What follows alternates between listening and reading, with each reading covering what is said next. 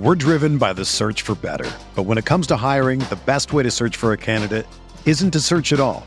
Don't search match with Indeed.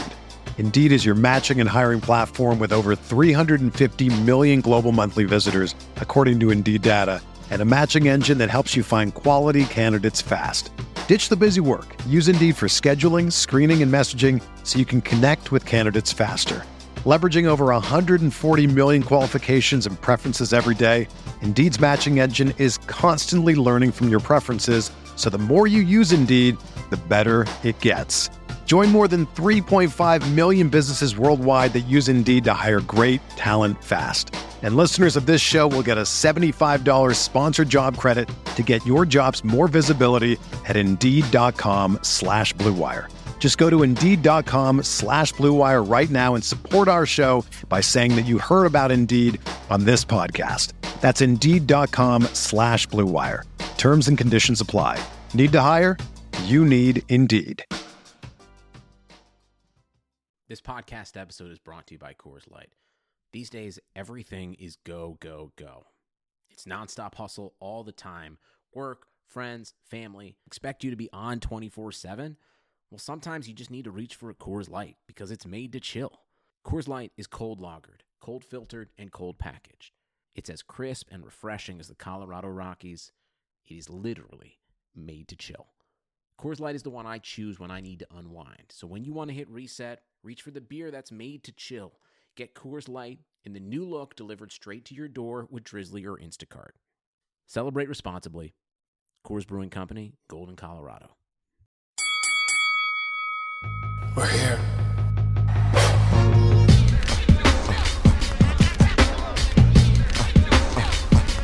I wish I could give this feeling. I wish I could give this feeling. Uh uh uh on the corner. What up, everybody, and welcome to another episode of the Corner Podcast. This week's episode of the Corner is brought to you by Casper Mattresses. Casper is an online retailer of premium mattresses for a fraction of the cost. You know, me and Andreas are always covering events, we're always writing articles, but when we do have time to sleep, we lay our head down on a nice, pillowy soft, premium mattress from Casper Mattresses. Casper is revolutionizing the mattress industry by cutting the cost of dealing with resellers and going straight to you. No showrooms, no middleman. Everyone's seen those creepy guys trying to follow you around the department store. None of that anymore. You get your hands on a nice premium mattress by going straight to Casper Mattresses. Yeah, man. I mean, I, I got to get my rest. So Casper Mattresses is the, is the goods. I'm telling you right now. So listen, you can get fifty dollars off of any mattress purchase by visiting Casper.com backslash the corner and entering the promo code the corner. That's one word, the corner. That's Casper.com backslash the corner promo code T H E C O R N E R. Terms and conditions apply. It feels so good to be back. Man, it feels like it's been forever. Two weeks off, or really it's one week off, but it's been two weeks since we recorded the Corner podcast. I know you guys have been asking what's going on, but we had to take some family time. It was the holidays. So we are back. Kel Dansby here with the old man Andreas Hale. He is in LA for Wilder versus Fury, which is turning out to be the heavyweight boxing match we've all wanted and all deserved for years. And it's going to be interesting to get your perspective because you were there for Anthony Joshua. You saw the madness that was London and how they treated him in the UK. And now you get to see how it's going here for Deontay Wilder. So we got to compare between the two and everything that's wrapped up in this week. But as you guys know, we start off talking about pop culture and everything else happening in the world outside of combat sports. So, Dre, let's get into it. 6 9 was arrested. All the Oh, combat sports stuff to talk about. And 6 9 is arrested. Can I shout Treyway? Can I shout that out on the podcast without getting indicted? I ain't trying to go back to the clink, Trey. We got to make sure we're, we're good to talk about this. My God, man. I mean, this is keeping it real goes wrong. And this was, look, man, fuck that guy. I don't even know what else to say. The fact that when I heard this, I was just like, word, that's what he gets. Like, there are so many things to that we have to worry about going to jail for, and none of them have to do with faking the funk. I mean, getting caught up in some- racketeering is real. Bugsy Siegel got caught on racketeering. This is some real Yeah. old gangster shit. This this man, like, man, Tekashi is such a fraud, though, dog. It's like for, for this for this to catch up to in the way he did, like things like you know, like white collar crimes, you know, like racketeering. It's not like he's not he's not getting his hands dirty like he claims he was. You know what I'm saying? Like the Chief Keef beef and all that stuff. what he's getting caught up for is like the nonsense. You know, it's like cryptocurrency and shit like that. Like it's just good. I look, dog. Funding a criminal empire. Treyway. Yeah, it's just come on, man. Go jail. Do not pass go. Do not collect two hundred dollars. Get the fuck out of here. This hurts because this was like my ratchetness of the year. So anyone who's seen me on Twitter, I've openly supported the ratchetness that is Tekashi Six Nine, and then later just Six Nine, and the videos and and bring the hood out in New York and grandma in, in front of the stoop with the blood gang uh, rag around her head. They put her on the little white pit bull, such a cute little pit bull with the red rag around his neck. Brought me back to my youth in NY when people were, you know, you couldn't go on the train for the first week of school because it was Blood's initiation week, and people were getting buck fifties on the train. Just random people. So that's this brought me back to that place, Dre. So I, I understood him. He wasn't lyrical. He may not have been a gangster, but he was speaking for stuff that I remember in my youth. And It's now that's gone. It's gone. It, it and it was quick. He released like his first track last November, like officially on iTunes, not like the random little shit here and there. Last November, his first track hit iTunes. This November, he's a rat. He's gone. Good. Like man, like I I really despise people who exploit the culture, and uh, like gang culture is nothing to be played with, and eventually, I think it was gonna catch up to him. Like. Like I had a problem with Rick Ross being a fake drug dealer, and you know, at a certain point, he's just like, well, whatever, he can rap. But it's you know wearing the costume. Tekashi like really wore the costume of a gangster, and it's a mockery of the culture. Like gang culture just is really not something to be played with. And I never thought it was cute. Like I didn't rock with it. So what he got in return, I'm good with it. Like I'm, I don't like people exploiting our culture. Look, man, black folks, we got enough shit to worry about. and you know, like we can't, which we'll talk about. Like we can't even be the good guy with the gun in America. Like we can't, we can't even rescue you, white people. You can't do shit. So no, we really can't. So for somebody to exploit the culture and get caught up, like man, I, have no mercy on that dude, man. Like he's gonna be, he might be locked up with real gang members. Wouldn't that be funny? I mean, I think he is. Like real right now, he got rainbow colored hair on and he's locked up in general population. Like that that can't be going over well. That's what I'm saying. Like, but that's what you get. Like you exploited the culture, you made a bunch of money off the culture, and you were, you know, you just got in. You you weren't even in too deep because you weren't even like an undercover. You're just a fraud, and now you busted. So peace out. I could care less. Like good riddance. Dre, I know you you didn't care when his manager in court during the indictment said, you know what, we ain't ratting. It's Treyway in the courtroom. Oh man, this is when keeping it real goes wrong. Dave Chappelle was so ahead of his time. The Dave Yeah. Chappelle skit about this shit would have been hilarious. This is why we need the Chappelle show back. Yeah, it's but like again, man. Like I kind of kept tabs on it through social media, but it wasn't really something like again. I just I never cared about the kid. Don't listen to his music. I heard a few songs. It, it did nothing for me. Um, I'm not. I can't invest my time in that bullshit. Like him and Kanye West. That's how you know you're an old together. head. This is this Yo. is young people young people's uh game right here. This is Yeah. this is the line that blurs between actual music journalism and gossip journalism. Yeah, I can't. I can't do it, man. I can't write about it. Like you're lucky that I'm sitting here talking about it because I, I just really don't care. Like I don't. I'm not tweeting about. it. I don't care. I don't care. It's not even news. It's it's news, but not to me. Like there's more important things to worry about. Who's Fuck your greatest studio gangster of all time? My greatest what? Studio gangster. Who like straight out of low cash.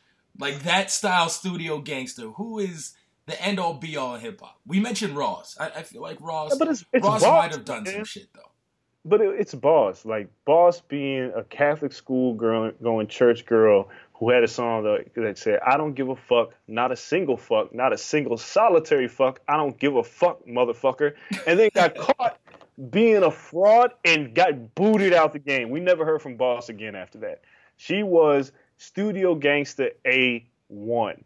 It's like she she took advantage of the culture. Like gangster rap was a big deal at the time, and she embodied that, and then got exposed as a fraud before like smoking gun and the internet and everything. And the culture wasn't having it. The culture wasn't like, oh, it's okay, you can keep rapping. Boss, it was like, oh, you're a CEO, it's cool. No, Boss was booted. Never heard from again. Like it was like I did, I had the album and I was like, oh, I got rid of that shit. I was like, I can't do this fake shit. So yeah, Boss. That's what. I wanted to know. Who was the biggest studio gangster? And you came out of left field. I like that one. So that's that's good. The history lesson for the folks here on the on the podcast. Um, real quick before we keep going on, and we're gonna actually talk about something like you know in the social climate of the U.S. and get into some real stuff. Before we dive into that, though, I know we all have that one person in the family or friend or somebody who came home from prison and really just don't know how to act. So when all this shit went down, and you know, we're I'm trying to work, my cousin hits me up because, and quick, I think I mentioned on the podcast when he got out a couple months ago, he was up north for like a year and a half. My cousin's from Compton. When I first moved to Vegas, I chilled with him and my aunt and all this stuff. So it's fam. So he came home from his second stint in prison since, I don't know, past like 10 years. He did a year and a half twice. So he came home this past time, two months ago, and then I got his new number. He hits me up because some new Compton rapper is uh, making moves, and he knows this dude. So he's like, "Yo, listen to this music." I'm like, "All right, cool." I'm, I'm listening to it, and it's funny because I'm talking to him about like being back now. And I went and I chilled. I saw him, my aunt, my other cousins over Thanksgiving, and it's funny the little things they still do when you know that they're out, but they're really not mentally out. And I'm one, you gotta know someone like that. Like my cousin, to this day, he was like, "Yo, you know, uh, I was just chilling the other day, and I had to real quick just tell this dude, yo, you know, I got those hands though." And I'm like, "Yo," and he's like, "You, cuz you know I can throw them hands." I'm like, "We grown ass people. Where are you fighting?" Like he was like in the bank, telling someone he can throw hands. And I'm just like, why? Where are you fighting someone at?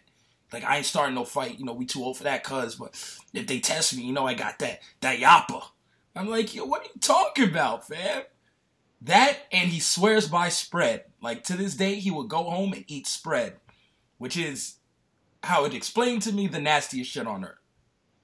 But it's like a delicacy, I guess, in prison, where you wrap up the top ramen, some hot Cheetos, and some other shit like mayo and hot sauce. You roll it up and you eat it. He will eat that today on the outside. I'm like, yo, fam, they got 10, 10 nuggets for a dollar at Burger King. There's no way you got to be eating this. Swears by it. Hmm. Incredible, Drake. People get out of prison, don't know how to act. So when Tekashi gets out, I hope you're ready for a whole different type of Tekashi because now he got real street cred. People don't know how to act when they come out. I won't be paying him any mind, so I'm not worried about We it. still ain't see Shyne since he got out.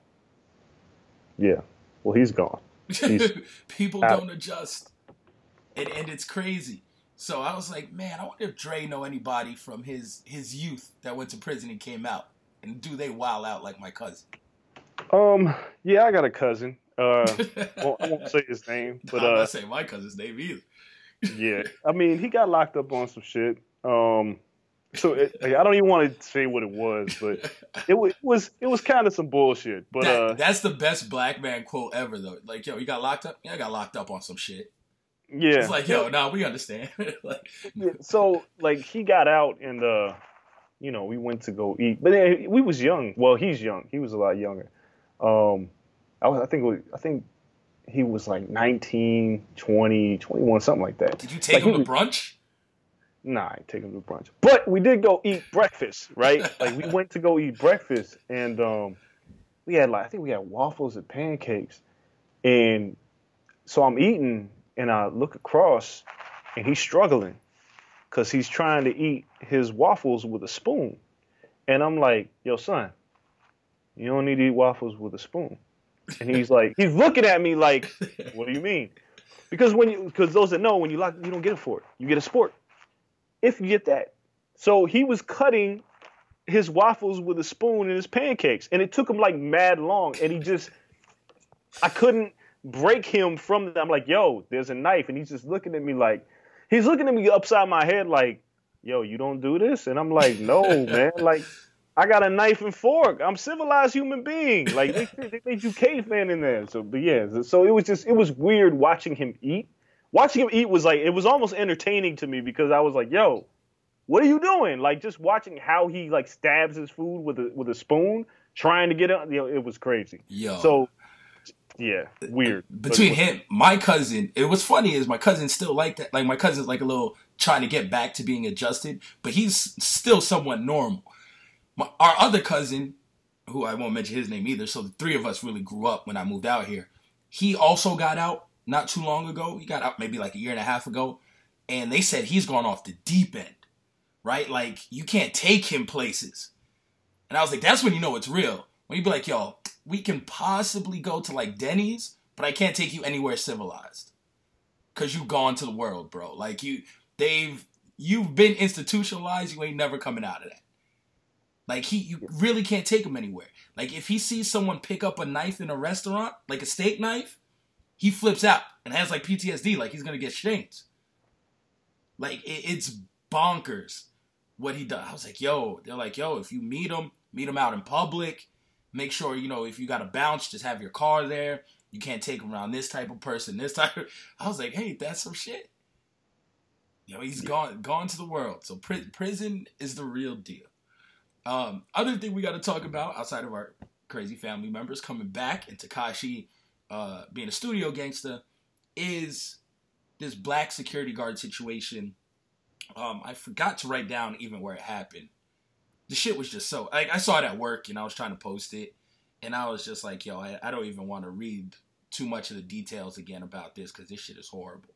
Um, it was an Alabama mall, and looks like the security guard was trying to help the situation as the cops arrived. There was a shooting there.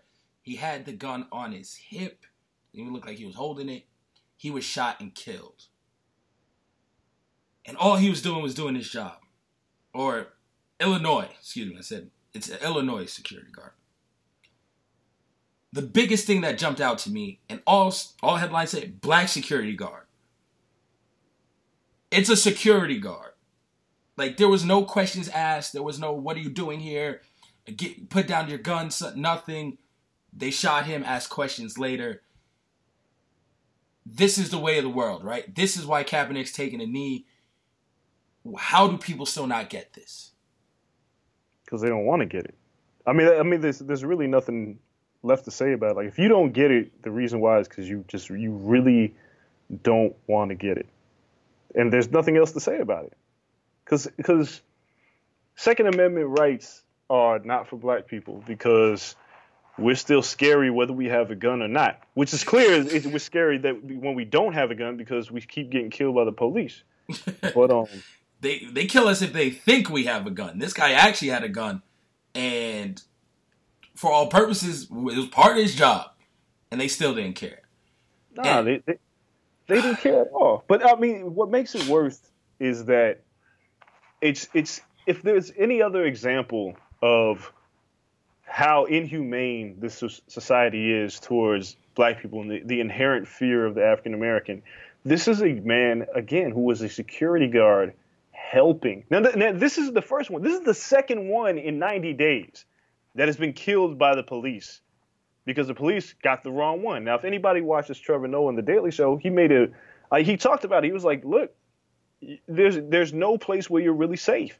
Like he he's on the other side. Like he's he is a security guard doing his job, trying to secure the area. Now, the funny thing is, more important than anything else, is that if when you look at these situations, we get shot very quickly. There isn't very much like put down the gun, sir. There isn't a lot of, uh, you know, there's no negotiation. It's oh, nigger with a gun, shoot him, he's dead. Whereas white people like Dylann Roof, they get taken in.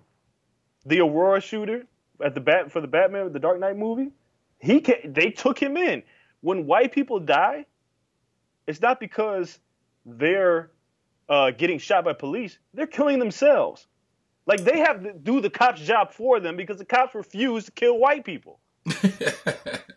That's true. I, I've seen more civilians, like just you know, legal gun owning civilians shooting criminals who are white than cops shooting criminals who are white.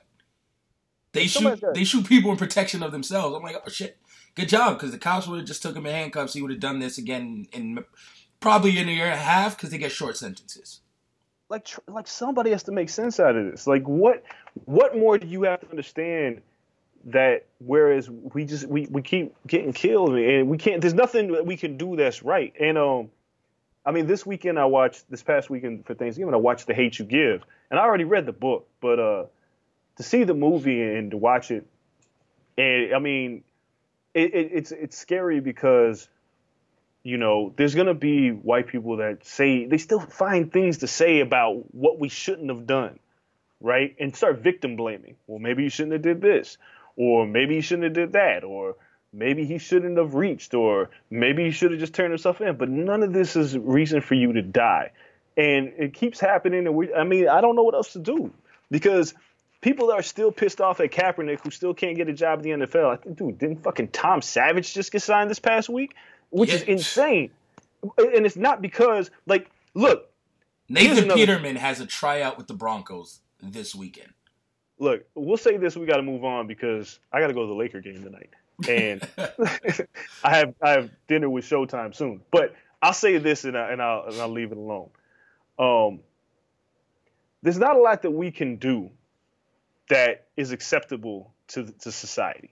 Being a black being a black person in America, and there is no there's no balance. There hasn't been any balance. There won't be any balance. We're going to continue to fight and be frustrated. And I'm going to talk about this with the Wilder Fury fight and what happened at the melee on Wednesday. This all plays into the same thing. But we're in, a, we're in a society that just really doesn't care about us. And as in anything that we're doing to protect our blackness.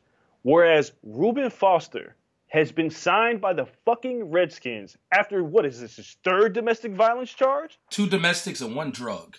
Two domestics and one drug. So you, if, if Colin Kaepernick beat up Brittany Renner he'd still be in the NFL. Easy, as long as he's not taking a knee. But if, if the man is protesting dying while black, he's he's out of the league. Like that, that's that's really what it's all about. White people, and not white people. And, and listen, I know white people listen to the show. Not all white people, but there, there's a certain there's a certain group of white people who, if you talk about race in America, if you if you address the fact that racism is an issue in America, they'll get pissed at you and they want you gone. And that's Kaepernick. And that's anybody else, like the security guards, like all this protesting, like why you got to bring race into it? People want you to be colorblind. It's just not true. So go look, look. If you're an athlete, go beat up a woman, go kill your own people, do anything but protest, you about racism in America, and you can keep your job. It's fucked up. Yeah, it's a damn shame, but it's the truth, right? Um, let's get into combat sports. Let's talk about Wilder versus Fury, and it, it comes to the same thing. The, the, clips we saw of Wilder, or at least I saw of Wilder this week, are the clips, especially the one yesterday with him and Radio Raheem, where he's talking about, you know, our people have been fighting for 400 years, and it was interesting that Raheem kind of posed the question how he did, and it caused the blow up by Wilder. Because he clearly said, Your people. And it set Wilder off. Like, I'm, it's our people. He's like, This is the problem. And, he, and he's trying, and he's he's not afraid to speak up about these things. And I, I thought that would kind of make media shy away from it, but it seems to really spearheaded this groundswell of momentum for this fight. And, and Wilder's not just talking trash, in which he did that, and you know him and Fury were popping off on stage, and it led to near brawl with Fury being shirtless. But Wilder also had really good points to speak up about. He's just not loud for the sake of being loud. He's actually using this platform as well. It's incredible to see that, but I'm still not sure if that message is coming across or if mainstream is ready for a guy like Wilder. They're not. I mean, this is like so. It's interesting because I've been kind of keeping track of the build towards this fight and the cultural differences between Tyson Fury and Deontay Wilder. And I'm actually writing a story about this t- tonight about why Deontay Wilder is not a superstar because there are like heavyweight has always been the glamour division in boxing. In the past 20 years, well, not 20, 16 years, we haven't had a meaningful heavyweight fight in the states that featured an American since Tyson and Lennox Lewis, and that's when Tyson was washed. He was cooked. Well, but it, since then, there didn't Rahman have a fight here? Ah, nobody gave a fuck. But damn. But but like that's when like Tyson, Holyfield, Bowe, even Buster Douglas, and I, I, got a screen of the documentary by the way, and I'm about to watch that shit tonight. Um, the the 42 to one.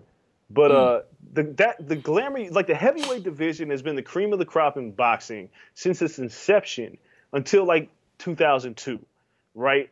But the funny thing is, like, the reason why the heavyweight division was so great, strangely enough, has always been a black man at the top of the heavyweight division. You've had Ali, you had Joe Louis. I mean, you had Rocky Marciano, but whatever. That was like 1920. You had like Max Schmeling, but that was even before that. But black men have always ruled the heavyweight division. And then the Klitschko's came around, ruined all that shit being foreigners, fighting in their own country, and just people didn't care. Like America didn't care. So America hasn't had a meaningful heavyweight champion – since Evander Holyfield. Yeah. Like we can't we can't talk about Hakeem Rahman. Like these guys, like Lamon Brewster when he beat Klitschko, like nobody gave a shit about them. you know, it was like it was Holyfield, Tyson, Bowe. Those were the guys, right? And they were they were important for like different reasons. Now, with Wilder, it's fascinating because people say the heavyweight division dried up because it wasn't exciting anymore. But like Deontay Wilder's 40 and 0 with 39 knockouts has knocked out everybody's face. Now, the interesting thing is that we've always said is like he fought a bunch of bums in the beginning. Let's just call it what it was. He got a late start in boxing, started at 19, went to the Olympics, got a bronze medal, turned pro, knocked the shit out of everybody, finally got tested by Luis Ortiz, knocked his ass out, blew up Bermane Stiverne, and now he's on the cusp of superstardom. But why is he not a superstar? Well, the, the, the, the, the interesting thing is the biggest superstars in boxing have been from other countries lately yeah. or they've had the backing of another country. Canelo. Um, you even look at Conor McGregor. But Mayweather, I mean Mayweather bucked the trend. But let, I'll explain why he bucked the trend, and I like the word the, the you use the word buck because he tapped into the psyche of America and racism by playing the buck stereotype, an ultra violent, arrogant, pompous black man, right? And he played that to the nth degree to the point where white people wanted to see him lose, and that's why they paid to see him fight. Because if you're a good black man who recognizes race, nobody cares. Like not since Ali has a, has a black fighter who has been incredibly successful has been able to address race in America. Evander Holyfield didn't address it. Sugar Ray Leonard didn't really address it. Like he was an Olympic, he was like the golden boy. Yeah. Um, you know, like Tyson, why he was such a big deal was all the controversy because you like the pigeons, being from Catskill, New York, like that's what Tyson was. Deontay Wilder represents a different kind of black man. He's not the most articulate, and I don't say that in a bad way. And the reason because he's not calculated in what he does. Like he doesn't he doesn't think like Mayweather. Like I need to say this to get a rise out of people. He says how he feels, and if you watch the build towards this fight, he keeps talking about demanding respect.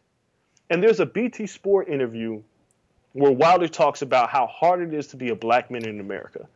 And, and American media hasn't really said this, but he talks about like nobody wants to see you succeed if you can't be controlled.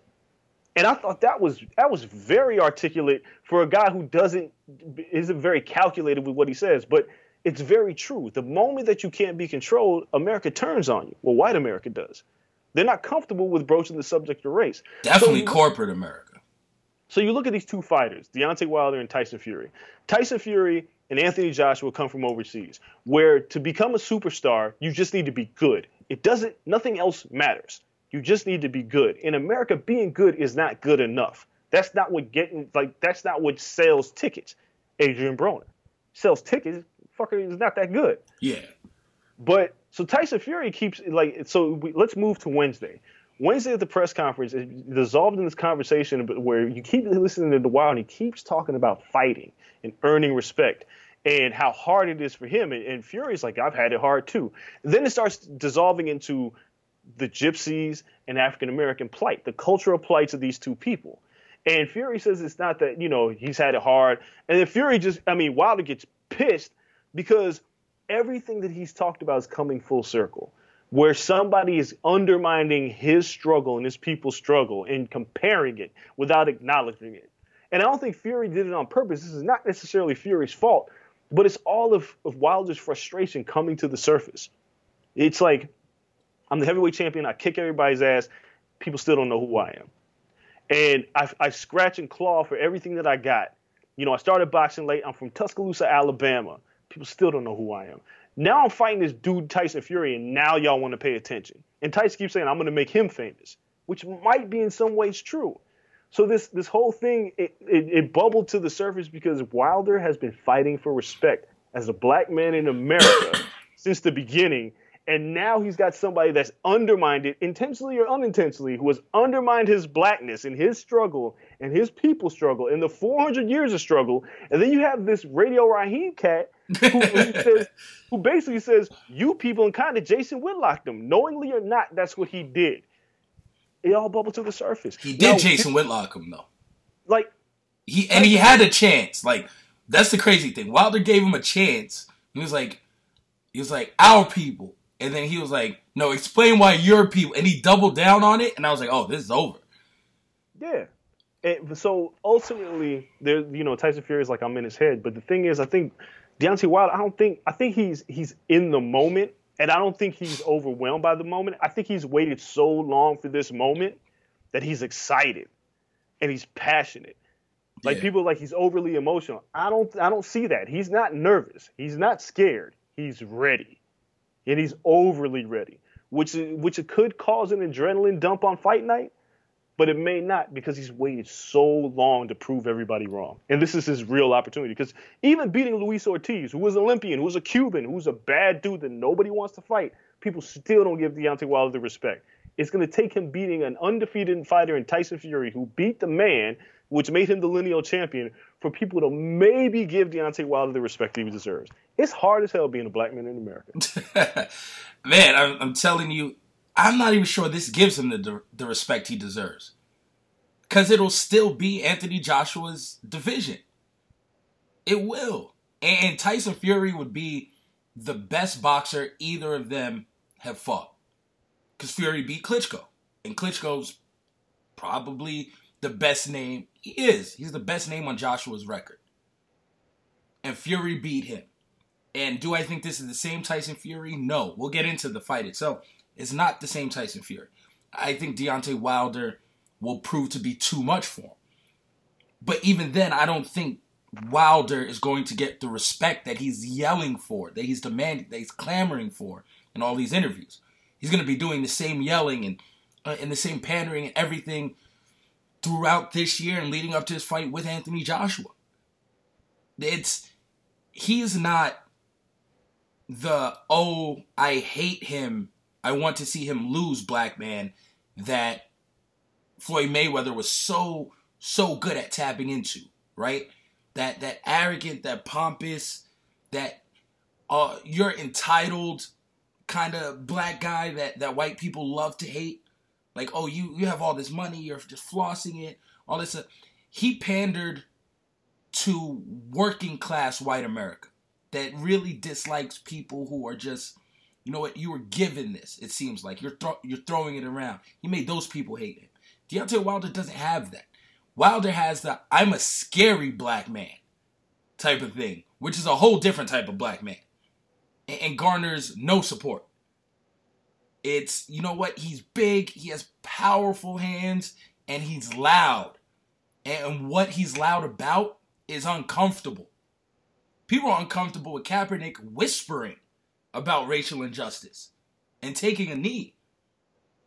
Imagine a guy just knocking someone's head smooth off, and now it's, I, if I'm not mistaken, this is the first time he's really going to get to knock out a white guy on a huge platform. Granted, he's European, but they're going to see a very big, very powerful black man knock out a white guy and stand over him yelling. It's going to scare the hell out of white America and corporate America. It's going to be harder for Wilder to sell himself going after this. I don't think much changes, even with the knockout. I'm not the respect factor. He might become must see television, but the respect factor, it's still going to be tough. And, and I don't think that changes for him. Um, before we get into breaking down the actual fight, you you were at the um, fight in London for Joshua. How does the atmosphere compare between the two um, best heavyweights in the world? I mean, right now it doesn't, and, and the reason I say that is because, like, all right, so I'm in LA. I'm at the host hotel uh, where all the media, the press conference, everything is here. It's like I just go downstairs and everybody's there. Um, but it's only media, but it's a lot of media. There's like Chris Broussard's here. Like I'm seeing like there's a big radio row. It's a big deal. Like they're treating this fight like a very big deal. The difference though is that if I go outside of, of the Westin Marriott where I'm at right now and walk down the street and ask people about this fight, they're going to be like, "Who?" Whereas when I was in London, the moment I got off the plane and got into an Uber or took a train, everybody talked about the fight. Now, it's partially because America has 10,000 sports. So like you're you're playing you're having this fight. Like LeBron's playing tonight. Yeah. Everybody knows LeBron is playing tonight. He's playing the Pacers at Staples. Tomorrow night the, the Lakers are playing the Mavericks at Staples. Last night the Clippers who were number one in the West and I don't know how the fuck that happened. What? They, yeah, the number one in the Western Conference. They're in first place. What the hell is going on right now? Okay, but uh, see that they, coming. But people like even though the Clippers don't get the respect like the Lakers do, more people know about the Clippers than they know about Deontay Wilder and Tyson Fury. That's not to say this is not going to be a big fight. There are a lot of celebrities I got that are coming out to this fight. It's a big deal. It's a heavyweight fight, but um, it's it's different. It's a different vibe. Like everybody isn't a boxing fan. Like there's going to be people coming to this fight to see the spectacle, but they don't really care about the fight because they don't know these guys. Whereas at the Joshua fight, everybody in that arena was a boxing fan. They knew Joshua's record. They knew who Povetkin was. They knew the undercard fighters. They knew everything. There's not really fans here. They're just coming to see a show. Yeah, that's true. And but I think people tune in like, okay, it's pay per view. Might spend a little money afterwards, or definitely on social media, it'll be buzzing. Yeah, everyone no, will see the highlights. Everyone will be talking about it. Everyone will go. I think the the fight's going to be a big deal, and I think a lot of people are going to tune in for this fight. I'm just concerned. Like it's like you said, like even if he wins, like people are gonna like, and like the heavyweight division doesn't have um, an American counterpart. That's where kind of at with Deontay Wilder. Like it's Deontay Wilder, and then everybody else from the other countries. It's like the black man faces the world. Whereas like Tyson had Holyfield, like Tyson was beating a bunch of Americans up. So you kind of knew who he was fighting. Evander Holyfield and Riddick Bowe were two Americans beating the shit out of each other. Muhammad Ali and Joe Frazier were two Americans beating the shit out of each other. Deontay Wilder doesn't really have that that kind of opponent. He has Tyson Fury, but only boxing fans know Tyson Fury and people overseas. So I'll be surprised. Like this is a pay per view fight. I'll be surprised if this does over two hundred fifty thousand pay per views. It'd be great if there was like a really good Mexican heavyweight. There hasn't been one of those yet. I mean, I don't know if that's genetics or what. Like you know, like Chris Arreola, who fights on the other card, had his chance, but he he just clearly wasn't good enough. Um, but we, yeah, I mean, John Ruiz, nobody wanted to watch him fight. He was terrible to watch. Yeah, he was good. There hasn't been like that Mexican style heavyweight because that'd be that'd be a good foil. Yeah, but it's just we don't have it, so it's it's been an interesting atmosphere in LA. Uh, but I, I, I, will say this: like I I thought it was the wrong idea to put this fight in LA. Nah, I like it out here. Like this is this is a a, a great atmosphere in terms of you know bringing celebrities out and getting attention and having the media because there's no media like LA media aside from like New York media, which I'll get to see in a few weeks with Canelo. Yeah, so I mean, it once again, this is what's good. You bring this to the media, you bring this to the celebs. So hopefully, when he does come to Vegas, if we get a fight here and it's the fight capital world and you build it up, then they will come. Yeah. And then they have like something established and and they have a connection to Deontay Wilder. So no, I'm looking forward to that fight. It's going to be good. Official predictions. I have Wilder winning 10th round knockout. Um, I have Wilder winning by knockout too, but it's interesting because the more that I, I, look at these two, the like the one thing about Tyson Fury that's if Tyson Fury would have fought Joseph Parker, Carlos Takam, Dominic Breazeale, anybody, anybody of note, I probably would have picked Tyson Fury to win this fight because I've always said that Wilder's a little sloppy. He crowds himself when he gets somebody hurt, and Tyson Fury has a great ring IQ. The conditioning is a problem for me. You fought two guys. One of them was woefully undersized. The other guy was just a punching bag. And you won, but does that really get you ready for somebody cracks like Deontay Wilder? I mean, he didn't look really that great in those fights either. Fight. I mean, he was getting rounds in. So, like, there's a difference between looking great and getting rounds in. Like, Pianeta was a guy that I figured that Fury could have beat earlier, but he needed 12 rounds. He needed to have a 12 round fight. And I said it from the beginning if he doesn't go 12 rounds, he's not going to fight Wilder. Like he needs to see what his body reacts for a 36 minute fight. However, there was no resistance. It's different when you're just beating up somebody for 36 minutes versus being in a fight. Wilder versus Luis Ortiz was a fight. Like if Wilder didn't have the Luis Ortiz fight, I wouldn't pick Wilder to win this fight. But he had the Luis Ortiz fight. He knows what it's like to get hurt. He knows what it's like to deal with adversity. And because of that, I'm picking Deontay Wilder by like ninth round KO. But if Fury wins, it's the worst thing to happen for the sport, and I'll tell you why. It's not because Fury winning is a problem, it's because it'll be an ugly fight. Because the way Fury fights is about disrupting rhythm by using his jab. If you look at the Klitschko fight, he throws his jab, forces Klitschko to reset, and Klitschko can't figure out how to get his punches off.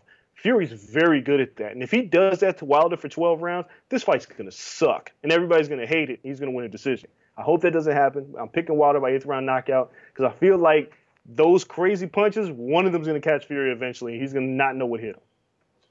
Yeah, I feel the same way. You know, three years ago, Fury, I would have given a good chance to beat Wilder. I would have. It's just you know it takes it takes its toll. Long layoffs in general take its toll. The reason for his and you know having to bounce back from drugs, I'm glad he's cleaned it all up, and uh, he seems to be on the right path and, and kudos to him for that. But those still take their toll on your body.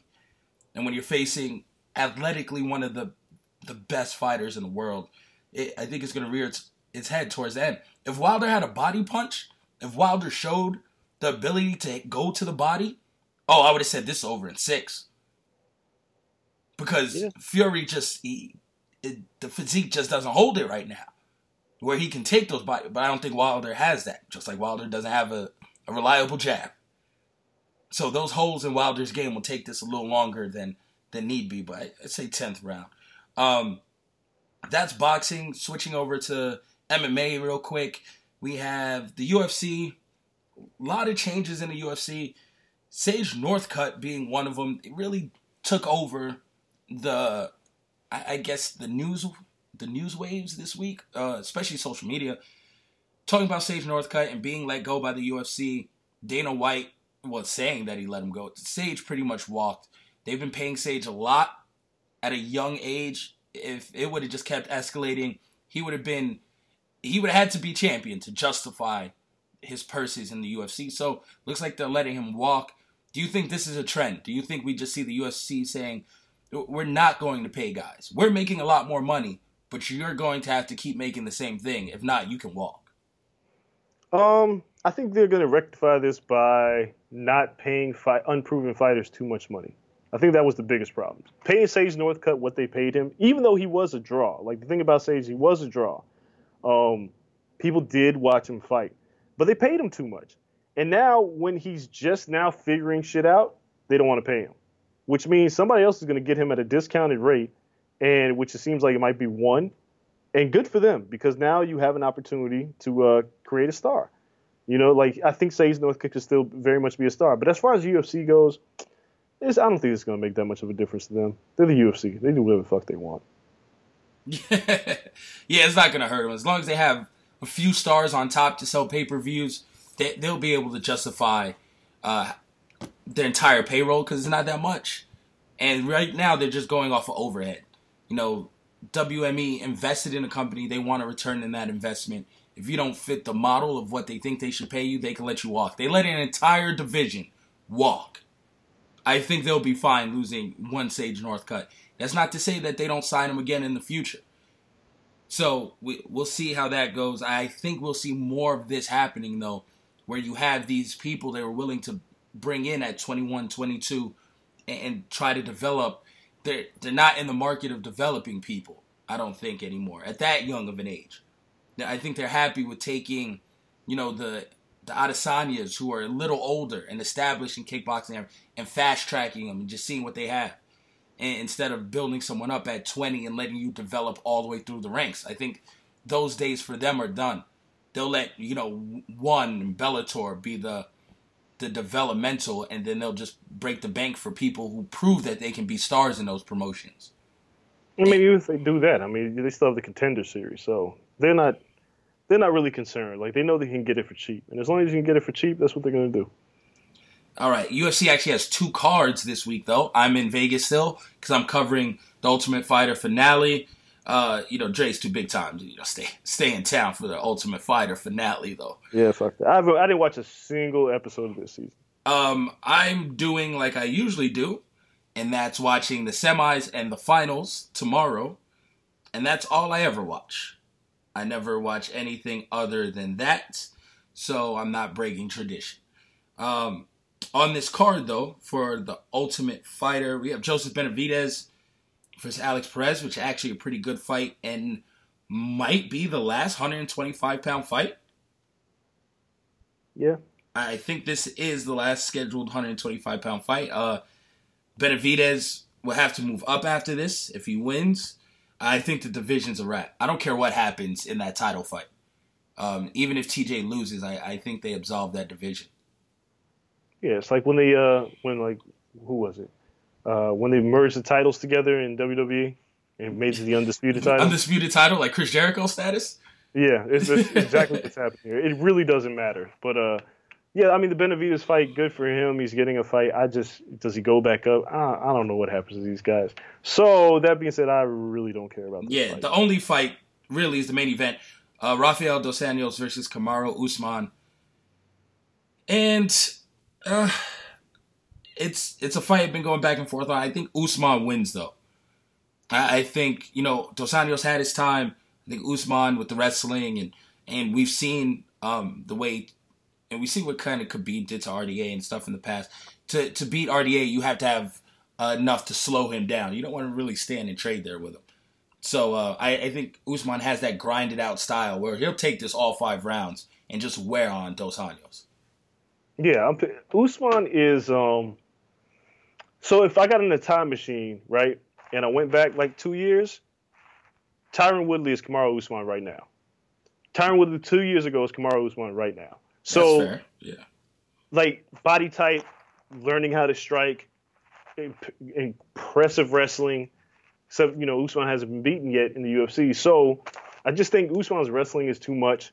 Um, his striking is evolving. He could catch RDA. So I'm picking Usman here. I mean, you know the Spider-Man meme where they're pointing at each other? That's what happens when Usman and Tyron Woodley finally do fight each other. In which might happen, because really, if Woodley beats Covington, he's run through number one through four already. Usman's the only fresh matchup that he'd have. Yeah. And and you'd have to go with the fresh matchup. Um because no one was close besides Wonder Boy, and we really aren't at the point where we see a third Wonder Boy fight yet. No, not, not at all. I mean, the only other person, well, to be honest, the main person you should pay attention to is Ben Askren is fighting Robbie Lawler. If Ben Askren wins, you might you might have something somebody disrupt the apple cart. Like Askren can fight Usman because Askren obviously isn't going to fight Woodley. Uh, well, I won't even say obviously, probably not. But uh, Askren's the guy who can come and just disrupt this entire division because he's really that good. Yeah, I'll give you that. I mean, that's that wouldn't be bad at all. I mean, I, I'll take that one. Um, then we have UFC uh, Adelaide, which is in Australia. that's coming on to us on Saturday. And again, you know, they pack it with a bunch of uh, hometown guys, and that's cool. But I think the top three or four fights on this card are actually good. Uh, we'll start with three: Tyson Pedro versus Mauricio Shogun Rua. Um, that's good. I think this might be the end of Shogun. Probably. He, he loses this one. We see a retirement fight. Drop the gloves, and I think he actually loses. Um, he had, I mean, he beat uh, Corey Anderson not too long ago. That's two years ago. Villante Anthony Smith knocked his ass out. So we'll see what this means for him. Uh, co-main event: Mark Hunt versus Justin Willis. So Mark Hunt, still top ten fighter. I think Mark Hunt still has one more knockout in him. What do you think? I agree. I think. I mean, Walk I off. Yeah, everybody that fights Mark Hunt looks at him and is like, ah, because he'll lose a fight and you'll be like, ah, he's washed. And then they'll just get in punches range and he'll hit him and be like, ah, fuck, I'm dead. So I think that's kind of what's going to happen here. You get in punches range and then you die. And then you come back to life and Mark Hunt's like, he's walking away. Like, I love how Mark Hunt walks off and he hits you so hard when he walks off. He walks off not impressed with his own knockout. He's just like, why didn't you even show up? Yeah, he's so upset by the knockout. He's just like shaking his head, like, yeah. It's like I could have done a little bit better. So uh, no, I think uh, Justin Willis will stand and trade. I remember him from UFC 218. I haven't seen too many of his other fights. I think he's going to sleep. And then main event, I'm actually interested in uh, Junior Dos Santos versus Tai Tuivasa. Uh, Tai is super cool. Interviewed him yesterday. Undefeated. This is by far his biggest test, though. And he's another guy that likes to stand and bang. Seven first round finishes out of eight. Arlovsky uh, took him the distance. It'll be interesting to see if he can go five with a guy like JDS.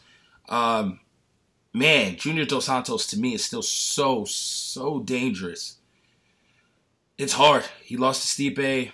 I, I'm going to pick Tuivasa, but I'm, I'm not sold on that. This seems like a, a trap fight for an up and coming fighter. Yeah, I mean, this is rough, man. I mean, Dos Santos, is, uh, he's still got power. He's still a great kickboxer. He's so technically sharp with the boxing. Yeah, there's a lot of things he does really well, but it's like Tuivasa is a guy who's coming along very well. Um, the division needs new blood, so it's like I'm gonna pick Tuivasa because I feel like the youth is going to overcome the experience in this particular fight. Yeah, I I think Tuivasa has to take him out early though. Like he has to catch him in the second and third and hurt him. You don't want to go five rounds with a guy who's just surgical picking you apart. And we saw kind of that with the Arlovsky fight. Arlovsky was able to cut him. It, got real ugly and bloody, and it, you know, Tai his cardio really was looking a little shaky in the third. Imagine adding two more rounds to that. So that's that's a little rough. Um, I'll pick Tai, but it's gonna have to be early in that one. So last last topic to discuss pro wrestling, and we've we've it seems like we've had a long hiatus from pro wrestling. Um, I went to Survivor Series. I was there for Survivor Series in the Raw after um, that. I wasn't there for NXT, but let's talk about some of those things. So we have NXT Takeover War Games that happened. I think it's one of the best takeovers we've seen. But I I feel like we say that every time. Yeah, see, so so this is the thing about this takeover. It didn't have a five star match, but it had all of the matches were very good in their own unique way. So I enjoyed it. Like like There was a lot of 4.5s. Like that's what, like there were there was some great matches. There wasn't a five star match, but there was like it was loaded. Like it, there was not a dull moment on that card. Like I was watching that takeover show and I'm just sitting there going, man, this is this is fun. Like this is really fun. Then I watched Survivor Series. I'm like, oh shit. oh, but- shit.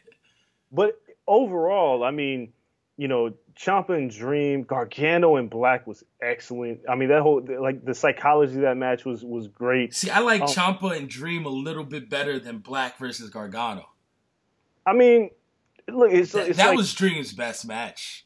yeah, it was, it was like, look, can't underestimate how good Ciampa is as both a wrestler and a heel. He is excellent at what he does. The crowd popped so hard when they thought Dream was going to win. When he hit that Yeah. elbow, like it, it was incredible. And Dream continuing to just troll Hulk Hogan is amazing.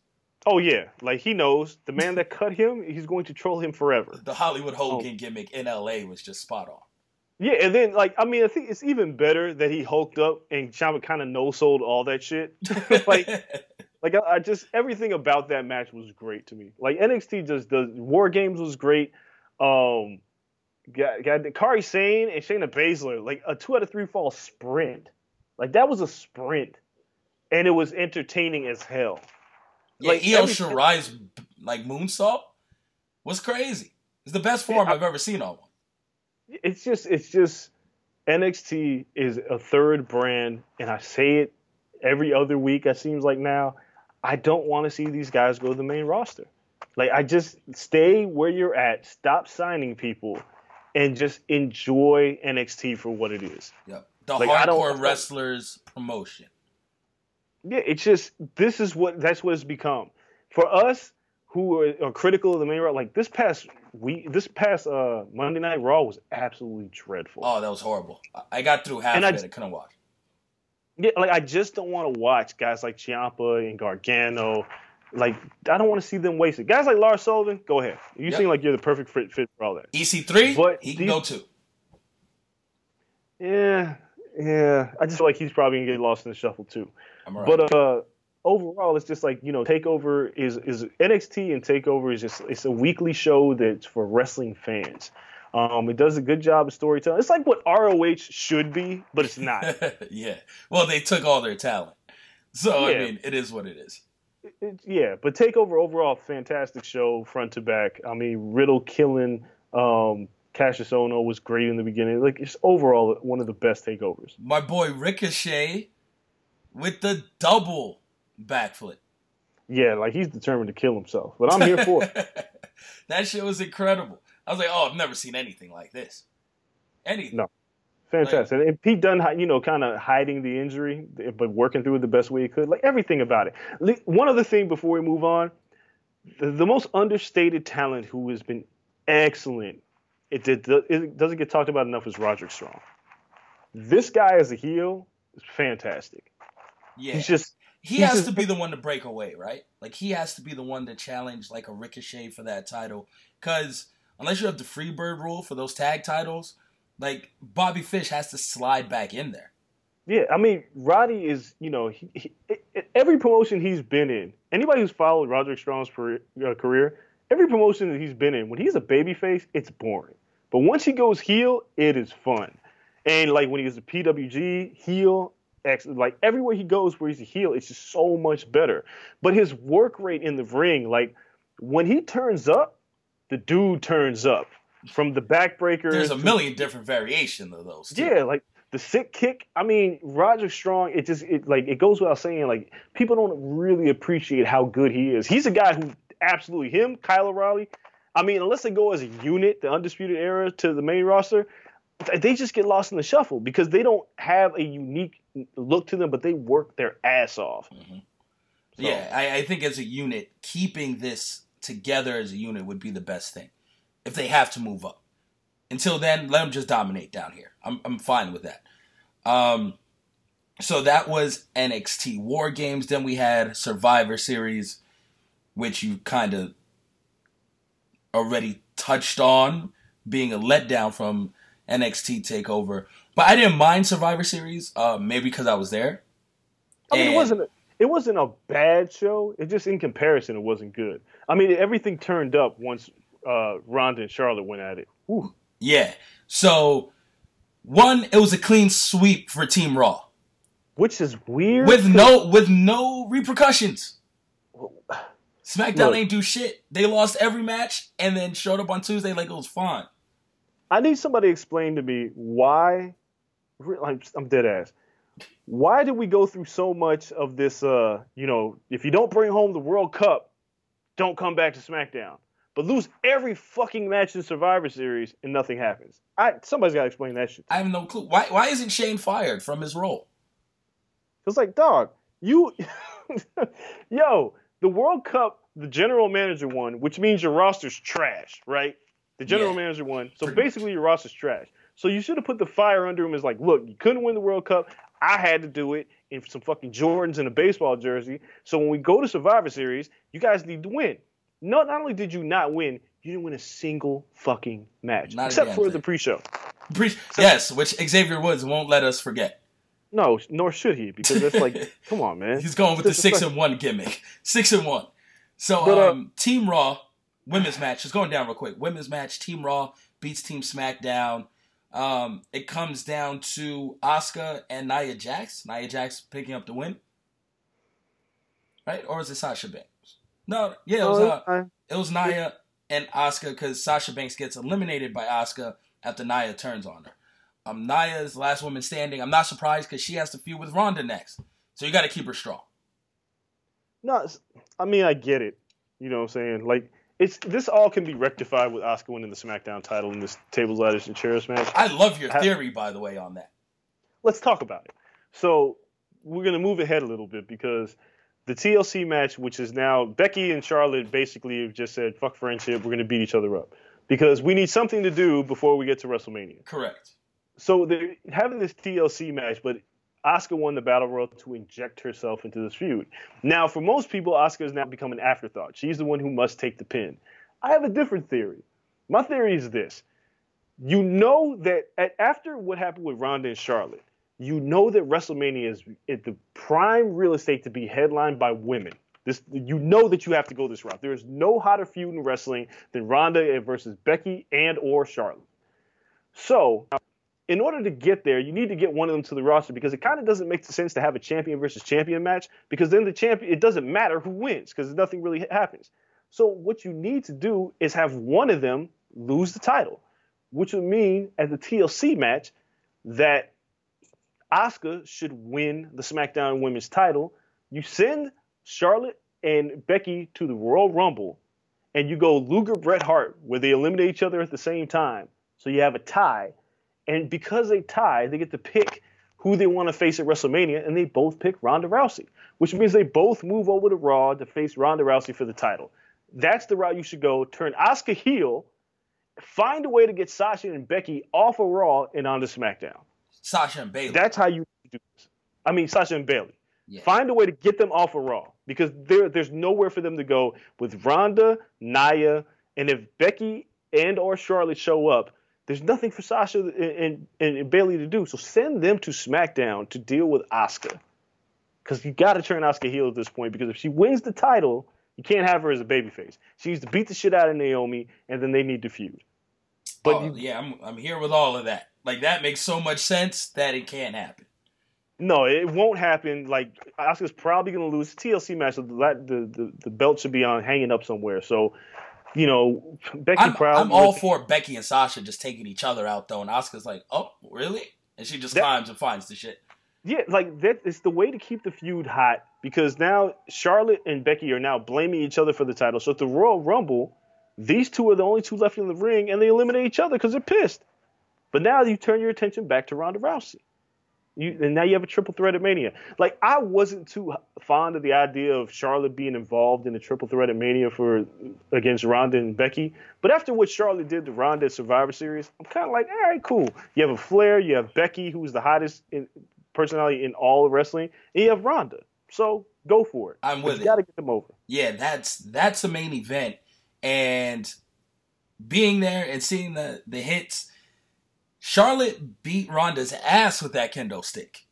Yeah, in real life, like Uh, they're it re- no, like, that was real, real. Like there was no like Ronda took every one of those.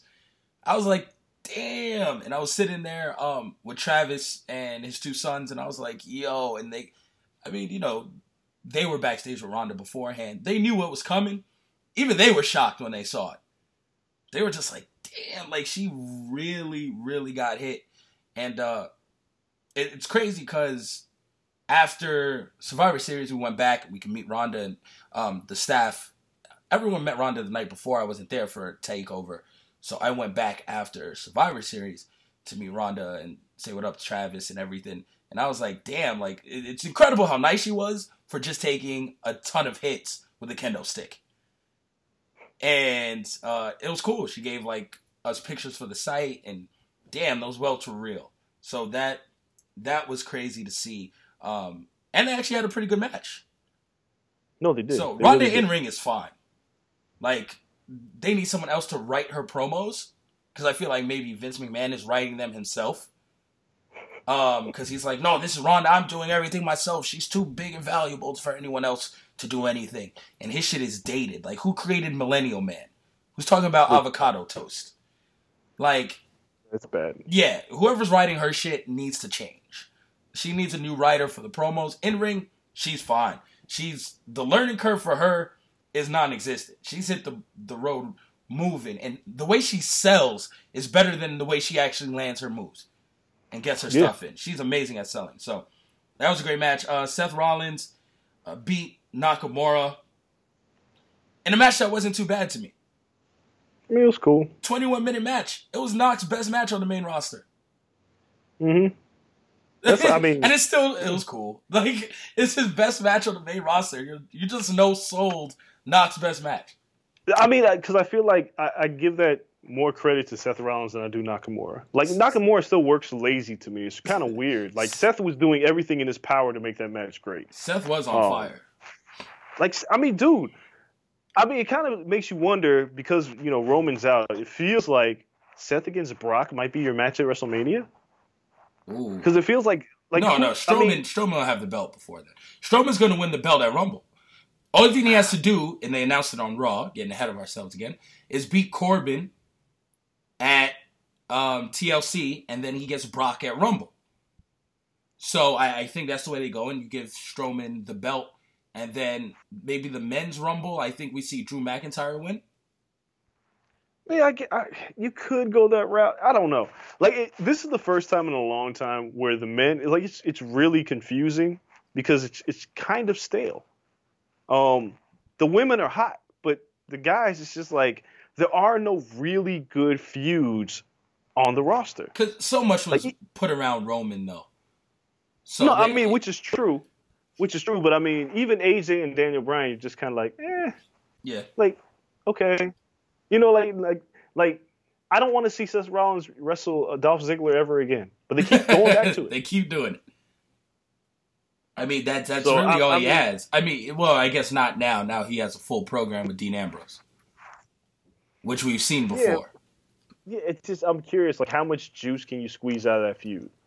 Not much. So- It has to end sooner or later. Um, and then we had AOP beating the bar. I I don't like Drake Maverick with Authors of Pain. It makes them feel like a gimmick, a comedy tag Yeah. team, instead of like the force that they were in NXT. They, No, I mean it's bad. It's, Yeah. it's it's like the PP thing. Like you know, shout out to to Kaz, the homie who let off the first PP joke on Raw. that show was funny though. Um, but it's just like man, time. the general manager of 205 Live, which is one of your best work rate shows, is pissing himself. Um, as a manager for AOP, who had Paul Ellering as their manager originally and were a destructive force, but now the whole angle is we're pissing on things. We're peeing on robe, robes. Like you're pissing on Bobby Roode. Like Bobby Roode still being a babyface is the most baffling thing in the world to me. It's ridiculous. he needs to be traded to SmackDown too. No, he's just I don't know what they gotta do with him. But like this whole pissing thing is dumb. Like, uh, like everything, everything on the main roster, aside from the women, is stale. Well, So everything don't- on Raw. I, I still enjoy SmackDown. It's okay. It's decent. How about I can get through it? I mean, yeah, because it's only two hours. But even like the tag team scene, it's like how many times can we do the like the circle jerk with the Usos, the Bar, and the New Day? What the fuck? Yeah. They can't wrestle each other every goddamn week, or can they? It's like Dolph Ziggler and Seth Rollins every week. We need a shakeup. We need a superstar shakeup again. No, That- you don't even need a superstar shakeup. You just need different people to win. Like Samoa Joe hasn't won by pinfall in over a year. That's gotta stop. Yeah. It's like like you just gotta have you have to have better feuds. You have the talent. You don't need, really need a shakeup. You have the talent. Push different guys. Push different talent. Like Rusev should get a run and hopefully gets a run with Nakamura. But the, like get Randy Orton out of here for a minute. Shit. Yes, please. No one's no one's clamoring for that. Um and then you know what? Joe should go over on Hardy. Hardy doesn't need to win. This should be a Oh. feud Joe can win. Joe needs to be somebody. Like I mean, he was in the main event picture for so long, though. So between injuries and the main event picture, who was he going over? It was Roman Reigns. Um, it was Roman Reigns, then AJ Styles, AJ Styles. and in the middle, and then I think he faced um Daniel Bryan in there. Those are three hard people to go over on, and then you were injured the rest of the time. So this is the first feud he's had in two years where you know what you look at it, like he should probably win. Yeah. I mean, I don't like Joe being the big show. And what I mean by that is the big show is a guy who they, they build up to be this monster heel just to lose to the new champion. It happens every time. Anytime there's a new champion, and not lately, but if you go back like the past 10 years, every time there's a new champion, the big show comes out. And he's the first menace they got to face because they got to prove themselves the champion. They got to beat the big show. Samoa Joe's become that guy, the big dangerous dude who comes just to lose. It's got to stop. Yeah. Um, Team Raw beat Team SmackDown. Uh, Lesnar versus Daniel Bryan. I thought it was a good match. 18 minute match for Lesnar. He's definitely getting back in the UFC shape too, by the way. Yeah. Paul Yeah, he- Heyman he- he him like at two, yeah, 265 pounds. I was like, oh, Paulie, you're clever. Not many people caught that, but I was like, I like that little touch. Um, but no, I, I thought Lesnar, you know, started off hot. Daniel Bryan got a lot of offense in. He was kicking the hell out of Lesnar. Like those kicks to the yeah. face were landing. Yeah, like there was no cushioning the blow. I guess when you're that small, you got to really put everything behind it. When when you hit that big ass guy, but Lesnar took a lot of bumps. He sold a lot to Daniel Bryan, and then he came through and won. But I thought that was a very good match. Yeah, no, it was a really good match. I mean, I, I enjoyed that match. Um, I didn't think it was like the greatest match. I mean, there was some people like, oh, it's like a five star match. No, it wasn't. Oh no, no, no! It wasn't as good as Lesnar Styles from last year, No, but it was like I but enjoyed it was damn Like, good. I- yeah, yeah, I liked what they did. Um, you know, Lesnar kind of escaping the match when Daniel Bryan got hot because there was a minute there you thought Daniel Bryan was going to win. yeah. Um, but they did a good job, man. I mean, I like heel two- Daniel Bryan too. Yeah, there's people that don't like heel Daniel Bryan, but I don't. I don't mind him at all. Like I, I, I hate think- how he got there. The low blow shit has to stop. There's many other ways Yeah. to go heel than hitting someone in the nuts and winning. What happened to like hitting someone with the ring bell or a chair behind someone's back? Hit someone with just the belt. You don't have to always low blow someone. But yeah, it gets a little out of control. Yeah, but outside of that, I like heel Daniel Bryan. The promos he's been cutting as a heel are cool because it was just like, you know what? It's my time. Like this is my title. I was tired of being the good guy. Yeah, it all make like it all makes sense. Like Daniel Bryan, I- I'm interested how they play all of this because Bryan and AJ. I mean, if you're getting AJ out of the title picture, where exactly does he go? So it's it kind of this all could be interesting. I, I get we're in that we're in that time, and it happens every year from August after SummerSlam to the Royal Rumble. It's some weird shit that happens. People get hurt. Pe- weird people have the title, and they they're trying to figure shit out. So I'm gonna give them a pass except that you have so much talent that Raw should never be that terrible. Um, but you know, we'll see where these guys go. Hopefully, it shakes out right before the Royal Rumble. We get some interesting feuds. Just right now, it's kind of stale. Yeah. So this is the time. This is usually the stale time in WWE, though, right? Yeah. So we're we're approaching the point where Royal Rumble really sets off the road to WrestleMania. We start shaking some shit up. So hopefully that goes there. Um, that's our show this week, though. We went a solid hour. We're gonna let Dre get out of here and go to his dinner and go to this Lakers game, so he can be Hollywood Dre tonight. So you enjoy that. Everyone else, thank you guys for listening to another episode of the Corner Podcast. Make sure you follow us on social media at the Corner LSN on all platforms. Me at Kel Dansby, him at Andreas Hale. It was fun talking to you guys again. We'll be back again next week and the week after that and the week after that, bringing you great content here. We appreciate it. Till next week, we're out. Peace.